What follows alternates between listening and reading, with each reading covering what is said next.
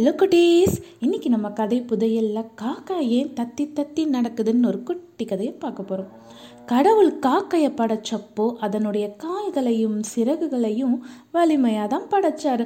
அது நல்லா நடந்துக்கிட்டே இருந்தது. ஒரு நாள் காக்கா புறாவோட நடையை கவனிச்சது.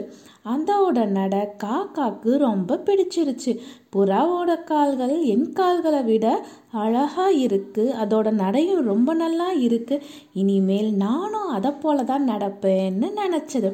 உடனே புறாவை மாதிரி நடக்கிறதுக்கு முயற்சி செஞ்சது காக்கை. தலையை பின்னால் இழுத்து கழுத்தை முன்னாடி நீட்டி நடந்தது. அது காக்கால் இடறினது. அதை பொருட்படுத்தாம நடந்துக்கிட்டே இருந்தது. மற்ற பறவைகள் எல்லாம் நம்மளை கவனிக்கிறாங்களான்னு அப்பப்போ பார்த்துக்கிட்டே அது நடந்துச்சு.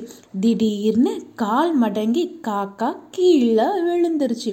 உடனே அதோட கால் உடஞ்சி போயிடுச்சு அதை பார்த்த மற்ற பறவைகள் எல்லாம் அதை கேலி செஞ்சாங்க. காக்கைக்கு ஒரு மாதிரி இருந்தது. உடனே பறந்து தன்னோட கூட்டுக்கு போய் சேர்ந்தது. ரொம்ப நாள் அது நடக்க முடியாம இருந்தது. அதுக்கப்புறமா குணமானது. திரும்பவும் நடந்தப்போ அதோட சொந்த நட காக்கைக்கு மறந்து போச்சு. புறாவை மாதிரியும் அதால் நடக்க முடியல. பழையபடியும் நடக்க முடியல. நடக்காம இருக்க முடியுமா? இறை தேடணுமே. அது தத்தி தத்தி நடக்கிறதுக்கு ஆரம்பிச்சுது. நாளடைவில் அதுவே அதனுடைய நடையா அமைஞ்சிருச்சு.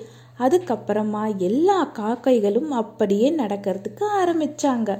நீதி பேராசையால காக்கை இருந்ததையும் இழந்தது. இந்த கதை உங்களுக்கு பிடிச்சிருந்ததா குட்டீஸ்? பாய்!